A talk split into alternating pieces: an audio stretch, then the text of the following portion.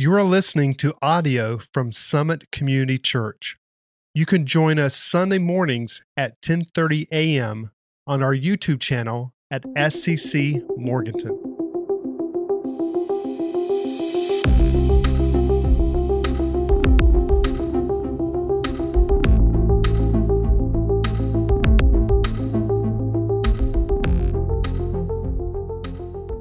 Good morning, y'all. Good to have you with us. Worshiping our Lord and Savior Jesus Christ here at Summit Community Church, both here and on our campus online.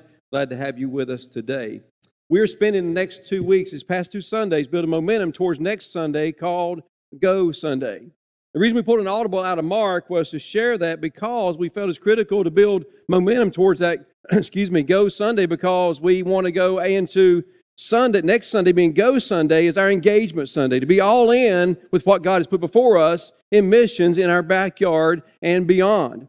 So, next Sunday morning, we're going to have with us Luke Schreifer with Inkalink Ministries, we partnered with to be in our other countries around the world in Central America. Also, going to have with us Jake Edwards as a missionary from Costa Rica that we're trying to partner with, and also Nathan Hardiman from Ingati Ministries in Zone 18, Guatemala City. And to know about Guatemala City, Zone 18, I ran into uh, Christian at Little Guatemala. His brother is here now. And so he finally got here on asylum uh, safety because his life was in danger. He got here. It's big praise. But I saw him uptown Friday morning, and I told him, Thanks for bringing the trailer, son, today. And he said, You're welcome. And I said, We went to Guatemala a couple weeks ago. And he said, Where? And I said, Guatemala City, Zone 18. And he looks at me and he goes, Oh, Dieciocho. I said, yes.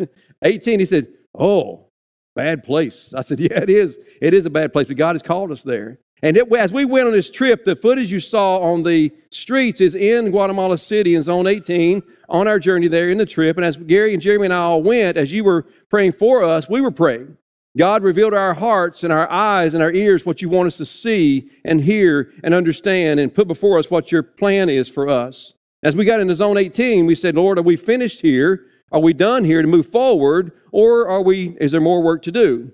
And God strongly impressed on all three of us at different times, but in the same way, God impressed strongly that He is putting many new things ahead of us but we're not finished in Zone 18. There's still more for us to do in Zone 18 to partner there in our partnerships in Central America, in Guatemala City, and in Zone 18. So we're kind of standing these next two weeks, building momentum towards next Sunday, having them on the stage with us to have a Q&A to share about their, their ministries, how we're partnering up with them next Sunday morning. So moving forward to that, come and join us next Sunday and be a part of this next Sunday morning as we participate in Go Sunday. Last Sunday was about why, why go? Why does God command us to go? How do we go on mission. Today is a digging a little bit deeper. Why do we give? Why do we give to missions? How do we give to missions? We're a church that believes in giving and going. We don't go without giving. We don't give without going. We go and give in our backyard and beyond. So today's about the giving portion of missions itself. I found an interesting article this past week about some rich people in the world. You can imagine some of the names I'm going to be talking about. Elon Musk is worth $219 billion. Jeff Bezos, $171 billion. Bill Gates, who's $129 billion. I looked at those numbers I'm like, I can't even fathom those figures. I can look at the zeros, but it's like that's beyond my comprehension of that many zeros. I can comprehend zeros, but not that many zeros, maybe three or four. It's like that blew my mind when I read that. And I, I'm a person who follows sports a lot. I saw where LeBron James signed a two year contract these next two years with the Lakers worth $97.1 million. To dribble a ball, $97.1 million the next two years. He's made 153 million in the past four seasons with the Lakers. Now, a little perspective. I read an article about that. It said LeBron James and what he's going to make in his season, he makes $3.8 million per month, $855,000 per week, $122,000 per day, $5,000 per hour, and $85 per minute, and $1.41 per second. The time it took me to read the article, LeBron made $211. I was like, man, he earned money while I was reading the article. Now, while that is intriguing, It's sort of fun to talk about it, think about it, intriguing. Why it's intriguing and fun? It's totally impossible to comprehend. I can't even fathom, wrap my mind around that kind of wealth and that earning potential. And we commonly will think about these people and people like them and think, we think about like this just think what God could do if God would capture these people with the power of the gospel, if God would capture their wallets for the kingdom. Think what God could do through them and through that kind of resourcing. I want to challenge you with a thought. God would love to capture them, capture their lives, and in essence, capture their wallets, but He wants their hearts. God would love this. But here's the essence God wants us to be good managers and stewards of what He's blessed us with. Period. Rather than thinking what God could do with them, I want to challenge you with this. There's a much bigger and much more important question for today for us in our lives is this What can God do with us if our hearts and our wallets are surrendered to Jesus? Don't think about those kind of things. Think about you. Think about me. Think about us. What can God do with me if my heart and my wallet is fully committed to Jesus Christ and his kingdom? Because you know what? God owns the cattle on a thousand hills. God owns everything. And God can do as much or more and abundantly more with what I make and you make as He can with a billionaire when we're sold out committed to Him.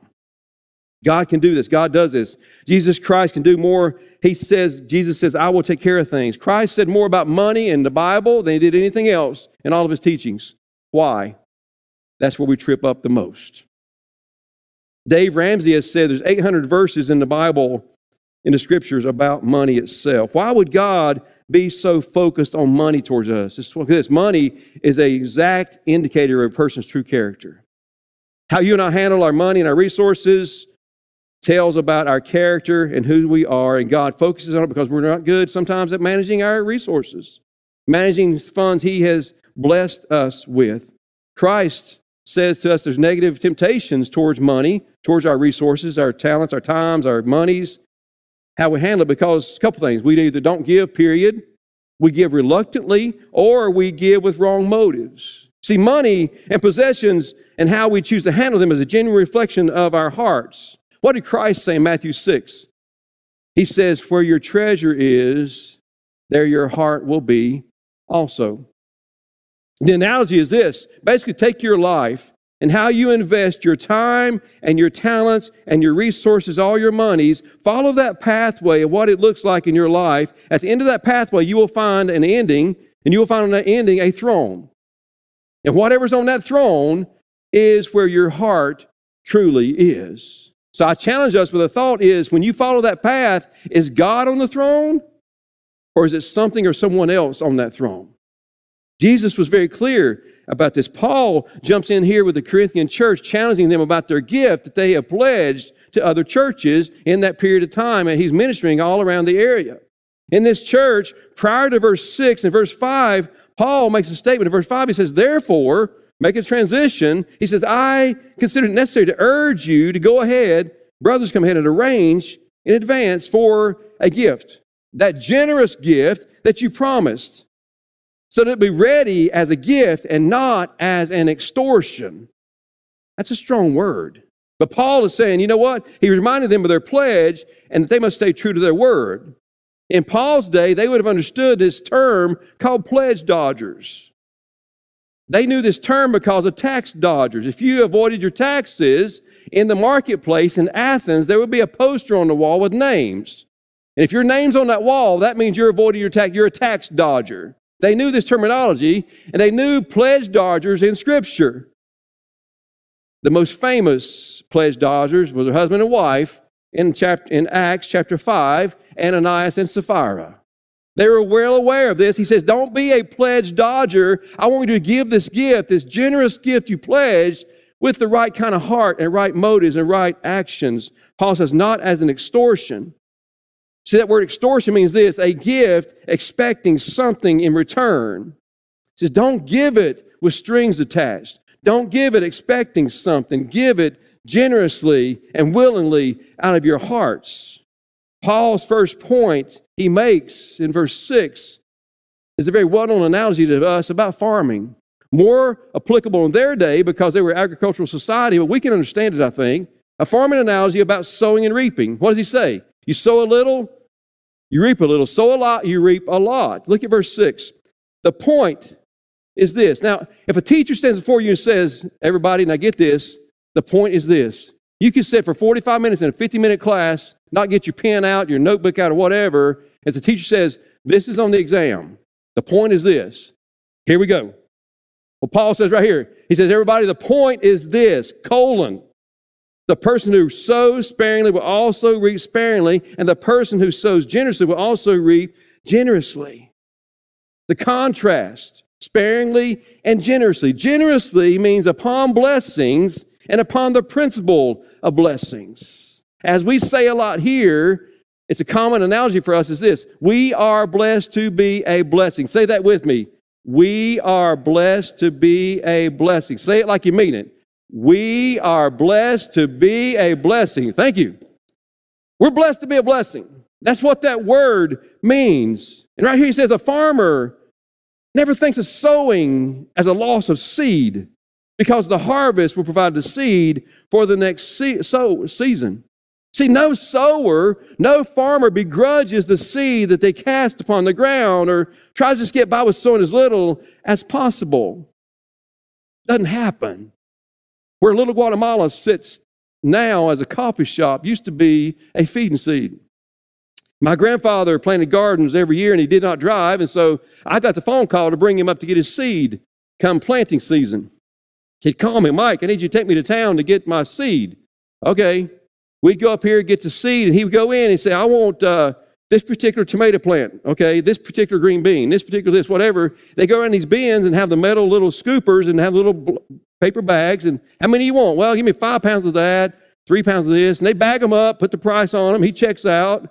And I watched him as he sowed his garden. He plowed it.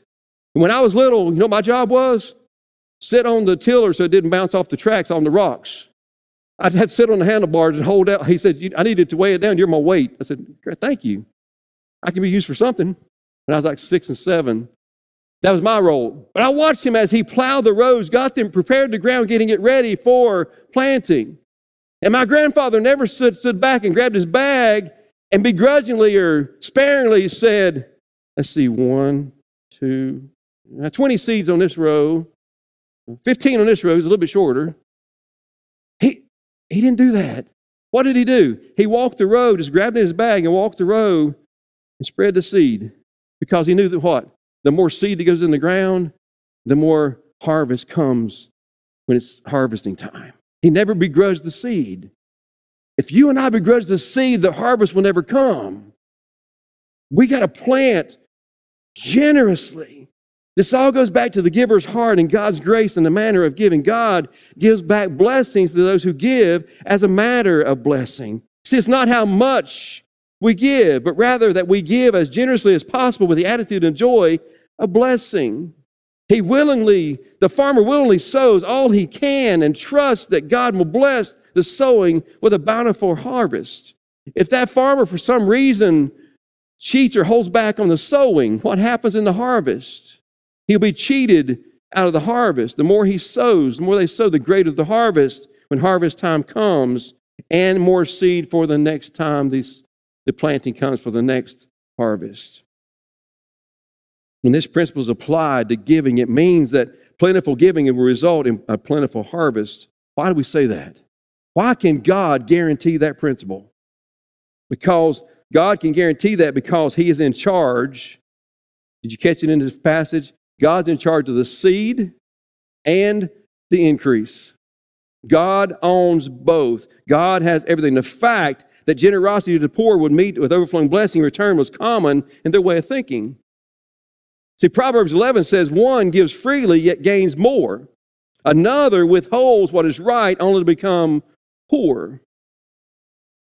Paul makes it very clear that God rewards generosity with material abundance it happens sometimes because why?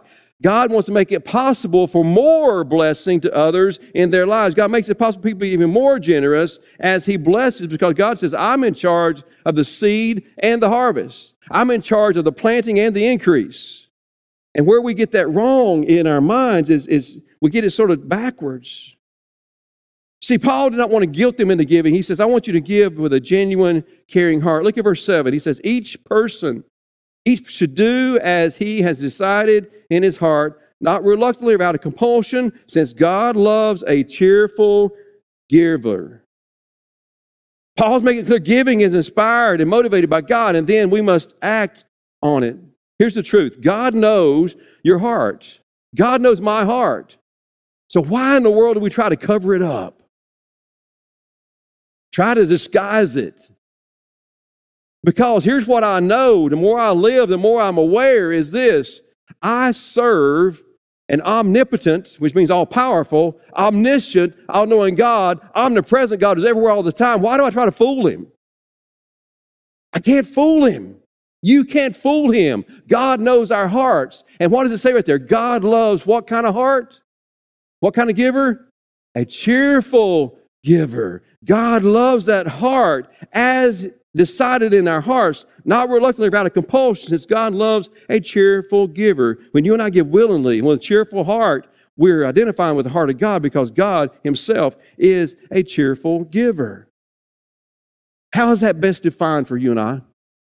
That God is Himself a model of a cheerful giver? Plain and simple, Jesus came to this earth to live a sinless life, to die on the cross in my place for my sin and your sin. We didn't deserve it. God gave generously out of a cheerful, loving, joyful heart because He loves us. And God says, You model my heart by giving cheerfully and generously and joyfully to others. That's how you model God in our lives. And I got to understand that I'm investing this with God because God is in charge of the seed and the harvest, and God loves a cheerful giver. And a practical method right here would be this How many of you would ever take your life savings? We all need to plan. Planning is great. How many would take that and invest it with a firm or someone and you never checked them out? Oh, they'll be they're all right, they're good. But they're holding your very savings in their hands. I think wisely we go and investigate. We check their past history. We check credentials. We check their past earnings on what they have done, how they've invested, what they've done with the monies they've invested, right? That's smart. That's the way it should be done. I want to challenge you with a thought. Take some time to investigate God of how reliable God is. When God says, invest your time and your talents, your treasures, your resources, your money with me, give it to me because I'm in charge of the seed and the harvest. I'm in charge of it all. I own it all. Investigate Him. See how worthy He is of giving you giving return. I think you'll blow your minds of how worthy He is of giving return back in His kingdom efforts and for His glory. Look at verse 9. It says, "I verse 8, and God is able. I want you to identify in this one verse how many times the word every or the form of every appears in this one verse. God is able to make every grace overflow. There's the abundance to you, so that in every way always having everything you need, you may excel in every good work. God leaves nothing to chance. Investigate him, check him out. God says, I leave nothing to chance here, and I'm leaving everything on the, on the table. Paul says we have everything we need. God's abundant grace means He provide plenty for our needs, for what He wants us to give as well. And this thing about when he says in verse 8, always having everything you need, that's not being independently wealthy. That's not the promise. The promise is that we have independence from people and circumstances that might come our way because we're dependent upon God. We trust in Him. And Jesus warned about the opposite of this in his parables in Luke 12. In, verse, in Luke 12, verse 15, he said, he told them, Watch out, be on your guard against all greed, holding back and not trusting me with it because one's life is not in the abundance of his possessions. Then he shares a story about the rich man who had an overabundance of his harvest. And he turned inward and said, Well, my barn's not big enough. I'll just tear them down, build bigger barns because for more of my stuff. And God says, Jesus says, therefore that man was approached by God saying, This night your life is demanded from you. You're going to lose it anyway. It's a caution, it's a warning. And Paul says in verse 8, You may excel in every good work. God prospers you and I so the cycle of blessing can continue. We're blessed to be a blessing. We're blessed to be a blessing. We're blessed to be a blessing. And on and on and on the cycle goes. That's why God gives the abundance.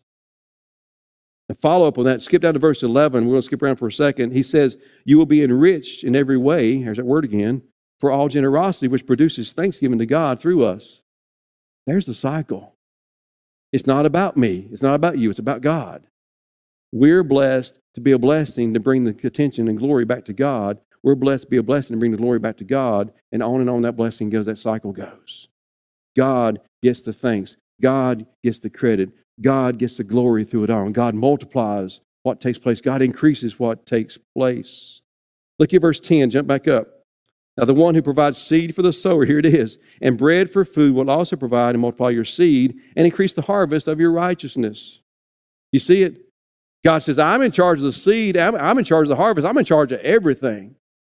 We sometimes get this so backwards that God God is investing in his kingdom to the point of sending Jesus for us, so why should we doubt anything else? God provides and multiplies and increases the harvest, and he provides seed for the sower, and that bread for the food is the, is the fruit of the harvest. God says, I've got it all covered. You don't have to worry, I've got it all covered. But the end result in verse 11, he says, You will be enriched in every way for all generosity. And there it is again, producing thanksgiving to God. And God says, You are simply, we are simply a conduit of God's blessing to others to pass it on to them. And it happens in sort of three phases, three words. God is that first reveal.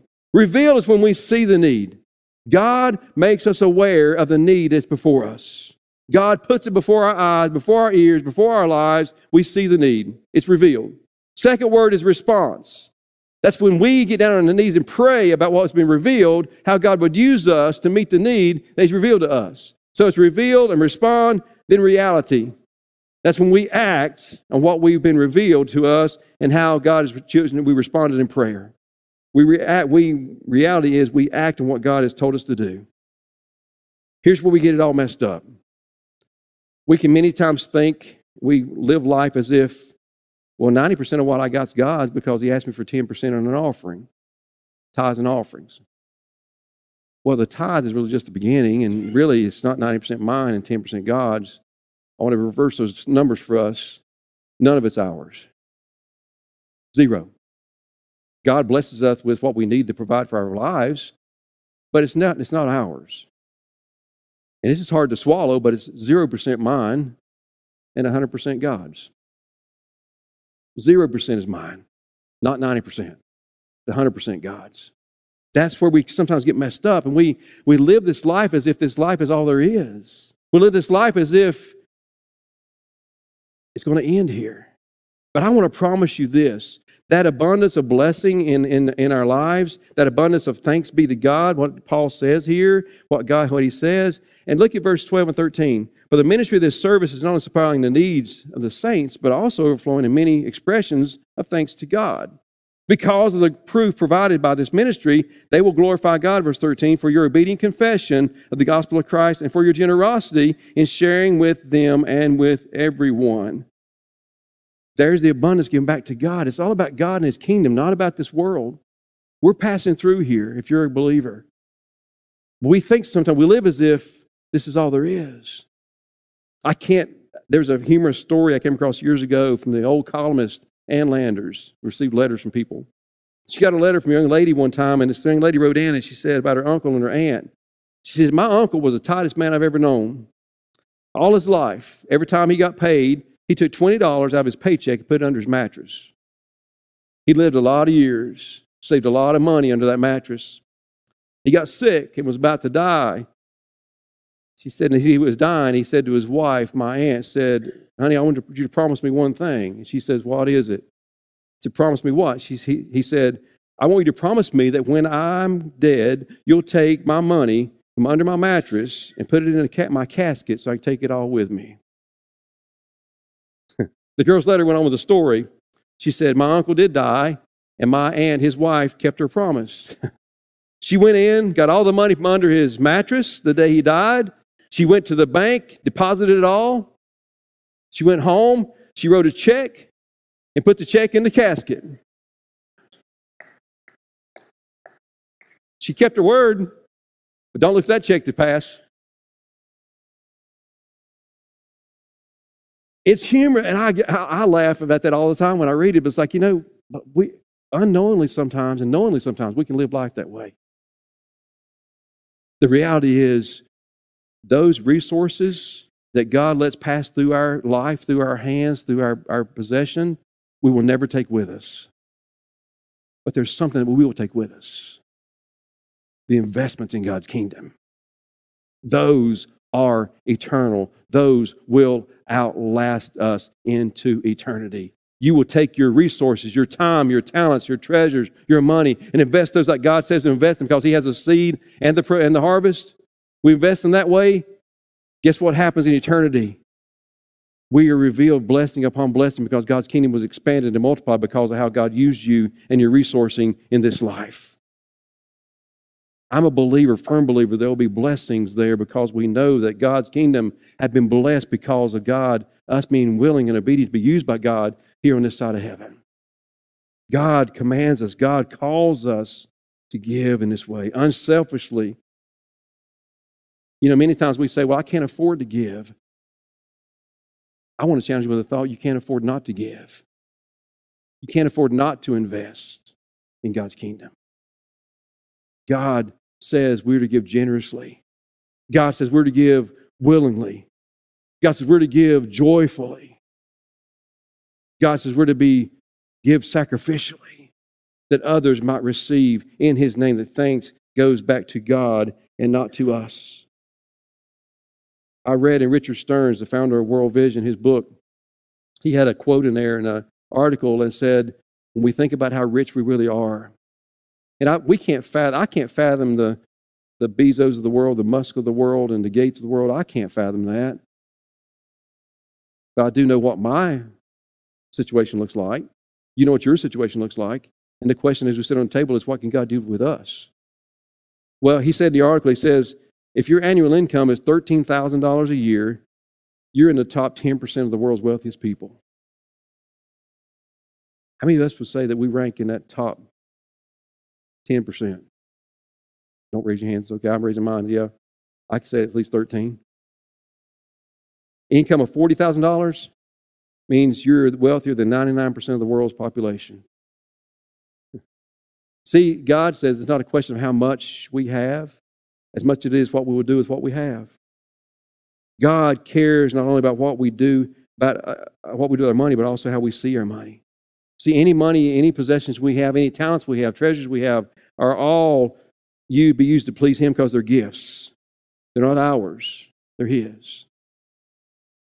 Where do we fall in this? We're going to cast a vision for you in coming months a vision called Summit International, a way to give towards missions above and beyond what we ever have done before in the life of our church. Quickly give you a snapshot. The Summit Community Church budget is like this, and you guys are generous and giving of your tithes and your offerings. Praise the Lord for that. We can keep the lights on, keep ministry moving forward. We can bless our backyard and beyond. We do this. We give out of what's given to us. We keep ministry flowing, but we also give it to missions out of our budget. We give generously out of our budget. That will not stop.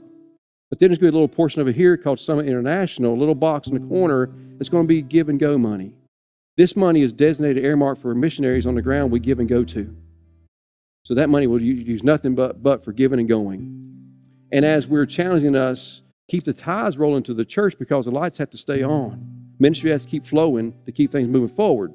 But our challenge would be something like, for example, an example is tithe off your tithe to Summit International.